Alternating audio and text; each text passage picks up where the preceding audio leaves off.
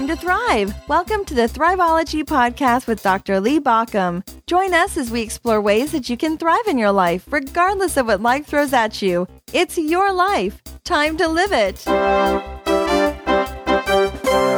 Hey, this is Lee Baucom, and this is the Thriveology Podcast, and aren't we trying to thrive in interesting times? twenty twenty just keeps on coming. You know, even they talk about this asteroid that's headed our way and all these other weird things that are going on around us. So how do we cope with that? Today, I want to talk specifically about how we cope with election stress. Here we are right on the cusp of this, and, and by the way, it's possible that you're listening to this a couple of days after the election in the U S, and we are still in the midst of trying to figure all of this out. So what do you do with that? I mean, we are bombarded on a regular basis with all of this information, all of this stuff coming at us about politics and about the virus and just over and over. The economy, unemployment, everything is coming at us. And now on top of that, we're in the midst of trying to select our leadership, not just our president, but our leadership of our country for the next coming years. If you're not in the U S, that doesn't mean you're not feeling the anxiety, because, you know, the problem with the footprint of the U S is that how our own policies go and how our own government goes does has an effect on other countries, less so than in the past, but it does have an effect. And so many other places are feeling it too. Now, just to kind of put this in a perspective, they did a, a poll recently. It's interesting because they were asking about what does it feel like to be in this place with the election. seventy percent, seventy percent of the people that they polled said that they were feeling significant stress from the election. seventy percent, over half, well over half, said that they were feeling significant stress from the election. Now, in that other thirty percent, there were those who would have said that they were feeling some stress, and probably only a few who said they feel no stress.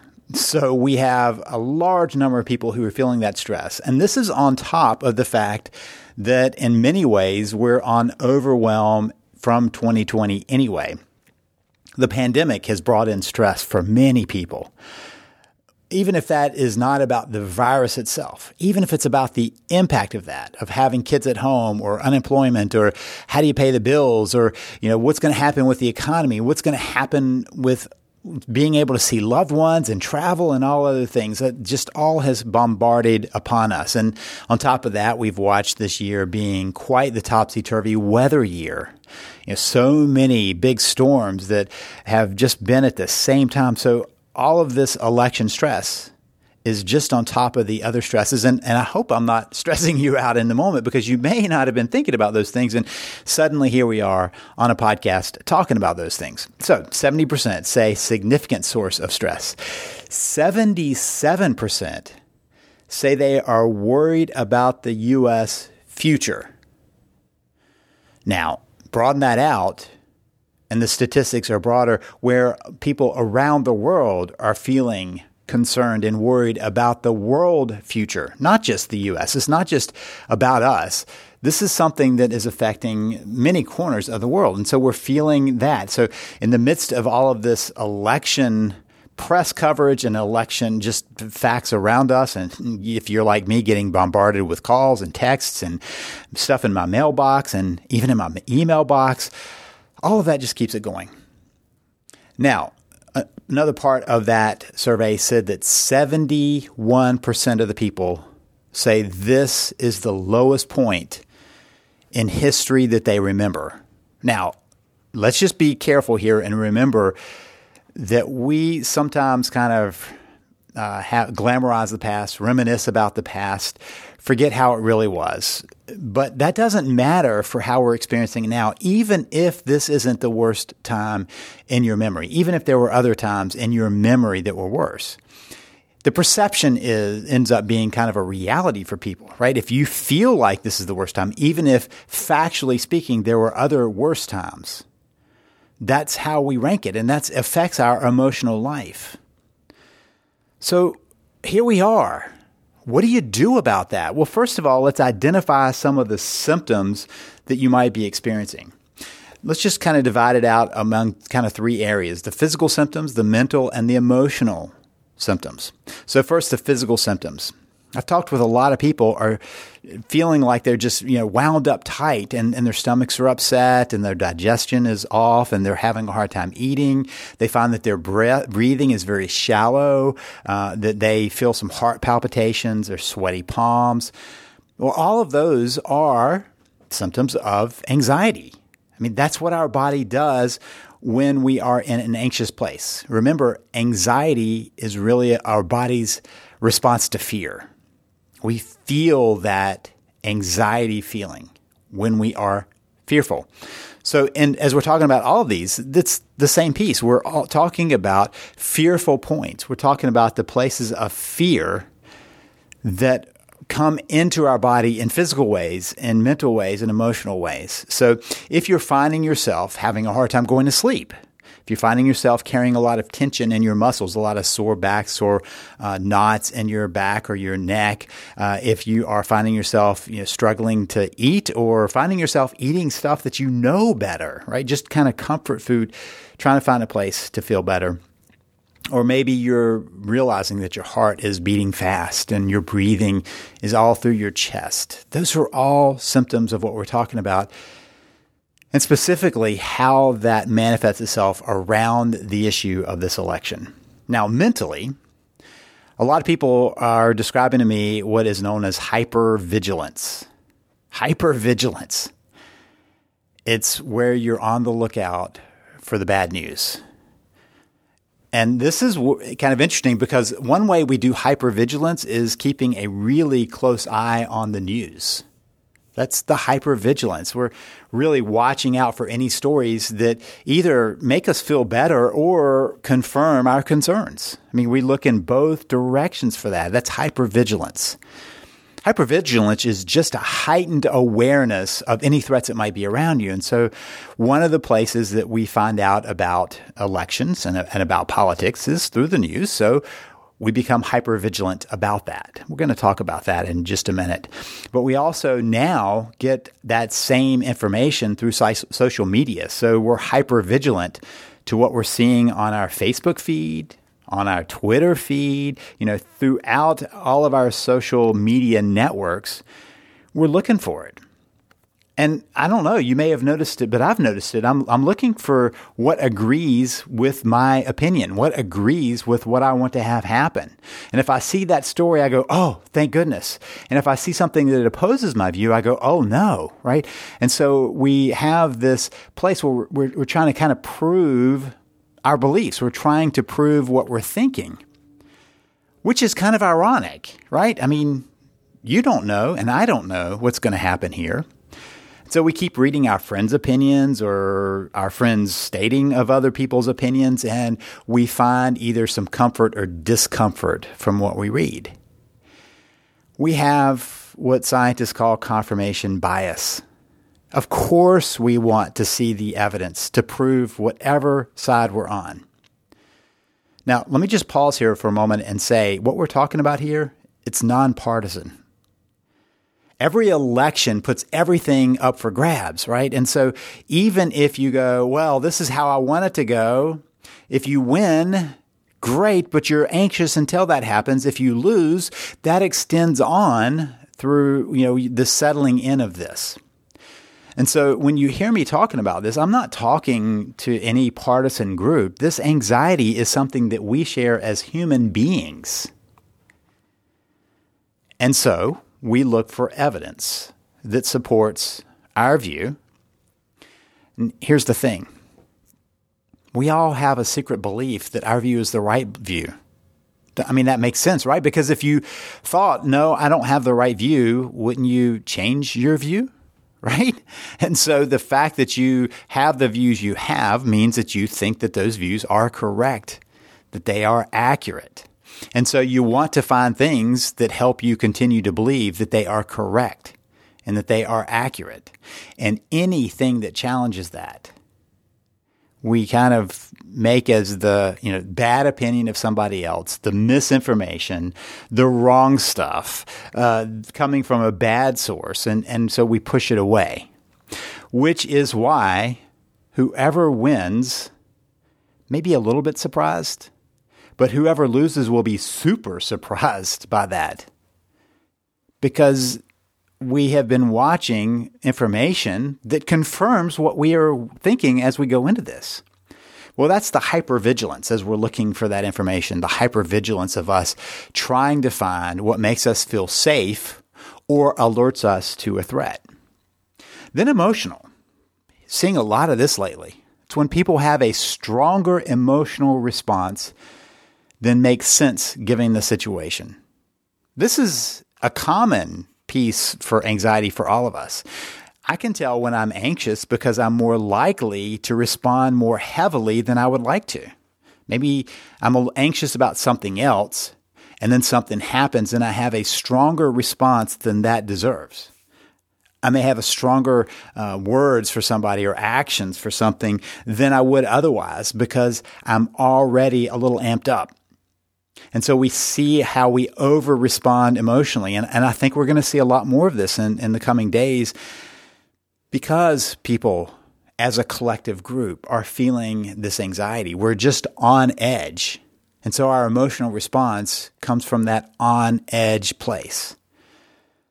You know, if you are in something of a threatened mode, if something else comes along, it is more likely to feel like a threat, and you're more likely to respond to it as if it's a threat, which is why lots of people are telling me that they are uh, angry and frustrated and responding to people that they don't quite understand why.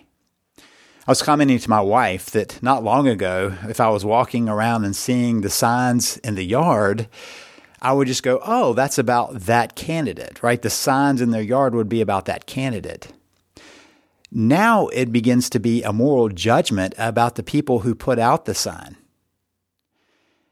And so what's happened is that we're perceiving this threat to what we think is right and okay, and we're responding to it on a personal level, even though it's a political level. The fact is that people have their beliefs about what needs to happen in our country, and we may not agree with it. I may not agree with you. You may not agree with me. We may agree with each other greatly, right? But the fact is that in your, if you look at it, most people really are trying to get the world to a better place. Now, what that better place is may vary from person to person, and how you get there may vary from party to party. But the fact is, as has been stated so many times by so many philosophers, we are more alike than different. We are more interested in a common goal of well-being than otherwise. It just doesn't always look like it in the midst of the political season.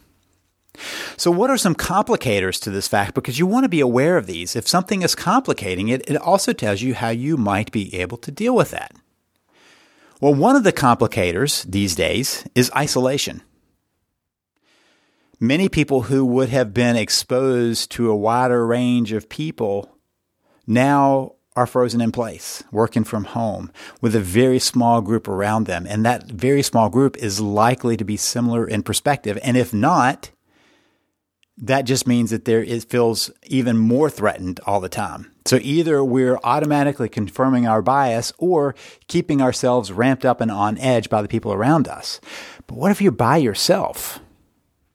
You know, that generally means that we're finding connections with people who are in our affinity group. And these days, particularly that affinity group may include the politics.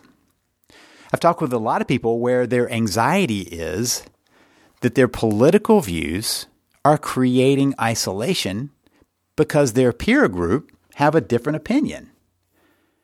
So now they're having to figure out, do I voice my feelings? Do I voice my politics? Or do I stay quiet to avoid causing problems in my peer group, to continue to have the contact with people that are part of that group? So even our political views can feel isolating. But the fact is, because of what's going on in our culture and because of the pandemic, we are more isolated now than normal. So that closes the gaps of places where we uh, get to get some support and, and some places where we might even be able to talk about our beliefs and our struggles and not have it feel so threatening. The second thing is what has been dubbed doom scrolling this year. You know, that doom scrolling where you're flipping through your social media channels, scrolling for the information. Maybe you have a news app. I know I do, and I have to be very careful because I can go through there and I'm looking for the bad stories, right? I'm trying to find where the trouble is.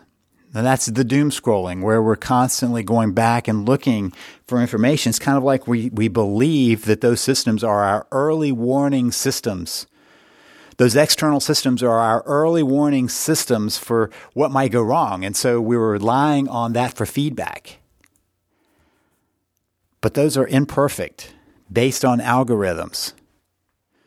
The fact is that Facebook and YouTube and Twitter and most other uh, social media is designed that the more you look at a certain element, the more they're going to show that to you. So if you start looking at information about one party or the other, they're going to start feeding you stories about that one party or the other. In fact, it's going to feed you stories from that perspective. If you have some curiosity about something, it creates a rabbit hole, a self-reinforcing rabbit hole that takes you deeper and deeper, feeling worse and worse about things simply because of how those ag- algorithms are set up. So this changes things a little bit, right? I mean, if what you were searching for at one point was happy puppies or funny cats, and that was what it, the information was feeding you, that's different than if you're looking for the scary stuff and it feeds you more scary stuff. Unfortunately, good news is rarely on the news. And so because of that, the stories that are coming your way increase the doom scrolling. And so if you see that, when you're you start doom scrolling, you're creating a pattern in your web of networking that leads to further doom scrolling. More information there for you to doom scroll through. It's almost a reinforcing fact. So those are the complicators, but notice that that can be helpful. Remember, this is nonpartisan. It happens both ways. Both sides are getting a skewed perspective on what's going on. Both sides are just as sure about what's going to happen, in spite of the fact that the the issues are a little more complicated than we would like to think. This is, just to remind you, nonpartisan. It happens both ways. So what do we do? How can we deal with this anxiety, this election anxiety in particular? What can we do about that? First of all, I would suggest that you beware of the news. Beware. It's you know, kind of putting be aware together. Beware. Be conscious of what that is feeding you. Step back a little bit and first look at how you're taking in your diet of media, diet of news. For a number of years, I've been on a kind of a news fast. Now, that doesn't mean that I avoid all news stories. That used to be what I did in the beginning. Now, I just decide how I'm going to digest them. I don't watch news on T V, on the internet. I don't watch news because the visual element adds an extra level of stress to you. Remember, in your cortical system, in your brain system, your eyes are most connected and your ears are most connected to the threat centers in your brain. In fact, your eyes go directly to the threat center. So what you see in your eyes goes to the most primitive part of your brain that is trying to figure out what's a threat without a thought process in place. Your eyes take it in, and if you see it in front of you, your brain, that part of your brain is not calculating whether it's a video or an image or anything else. It's just going straight to threat mode.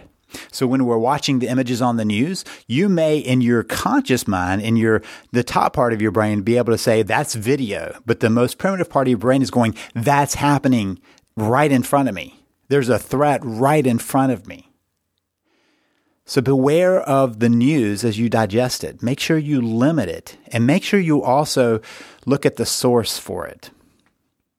One of the things I've realized is that if I'm getting all of my news from just a couple of sources, and those sources already lean in the direction I want it to be, I'm not getting a full picture.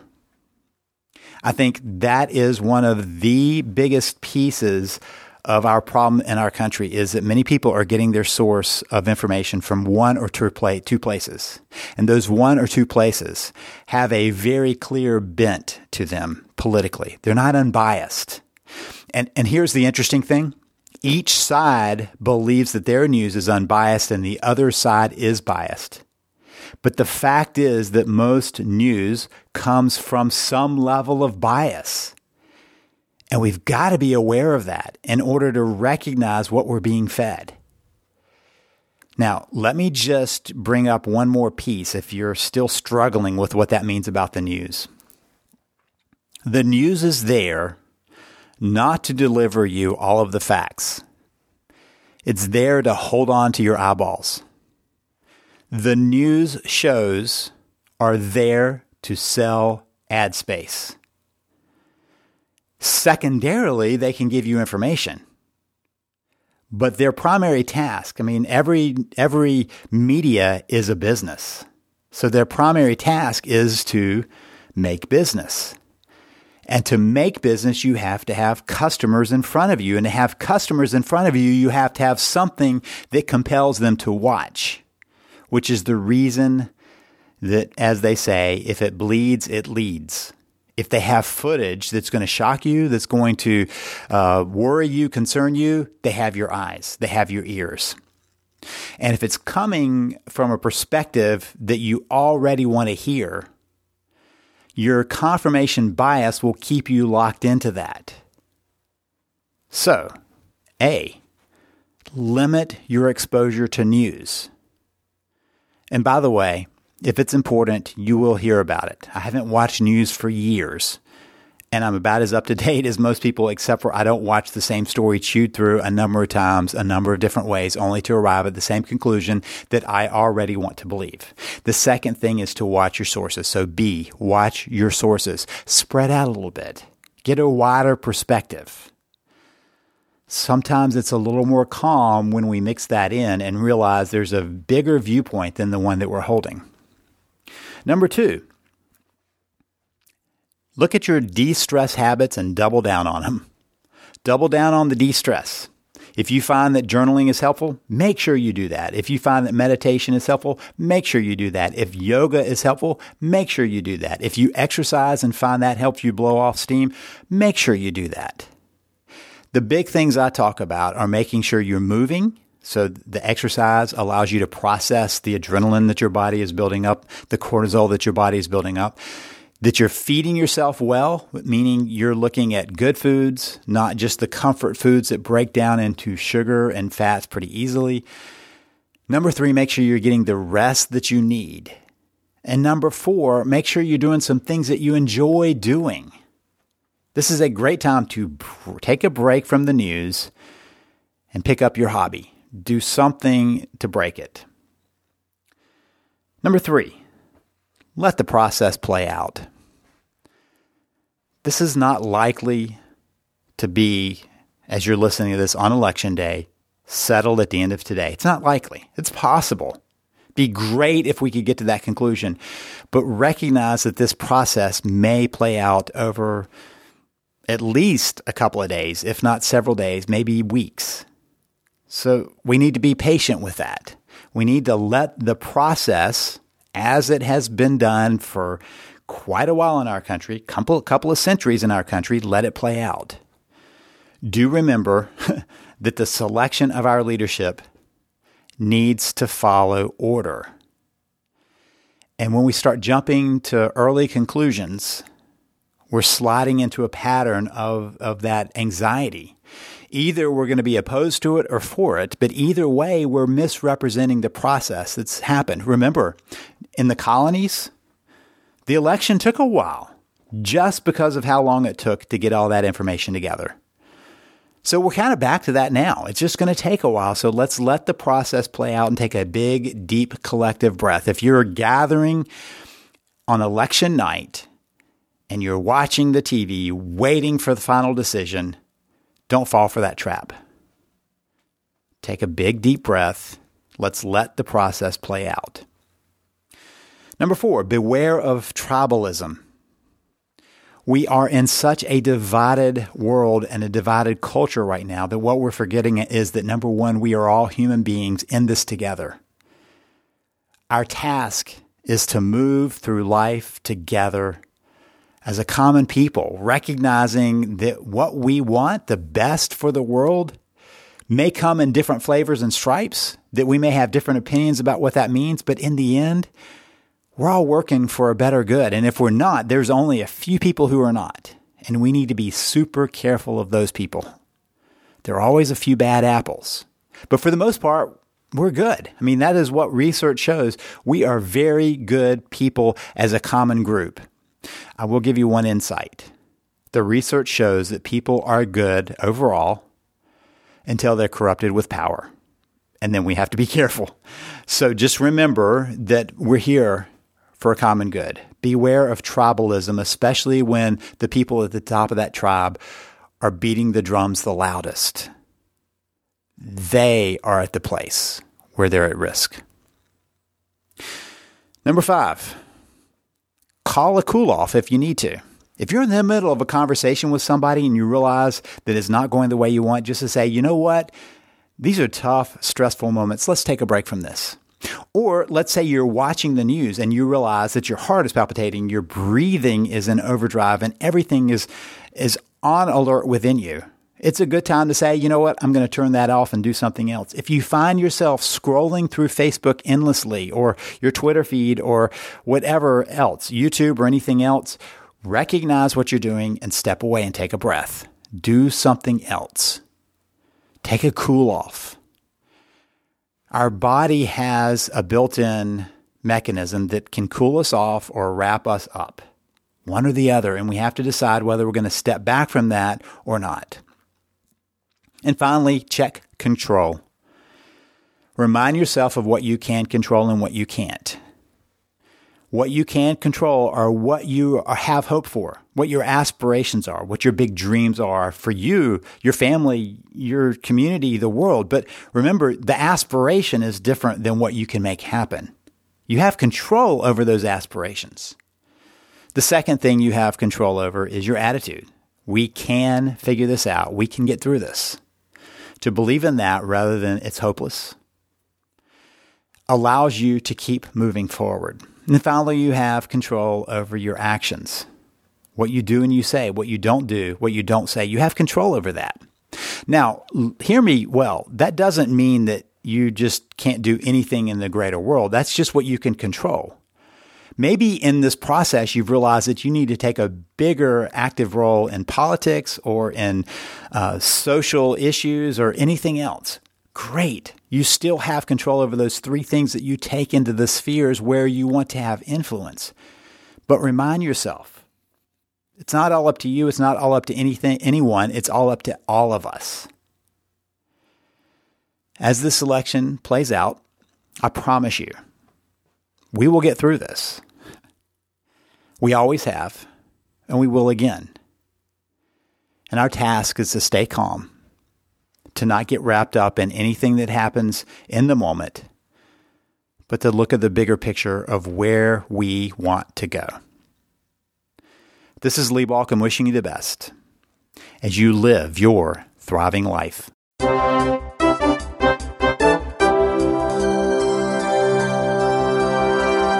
Listening to the Thriveology podcast. Thank you for listening. If you want more information, visit us at thriveology dot com or at thriveology magazine dot com.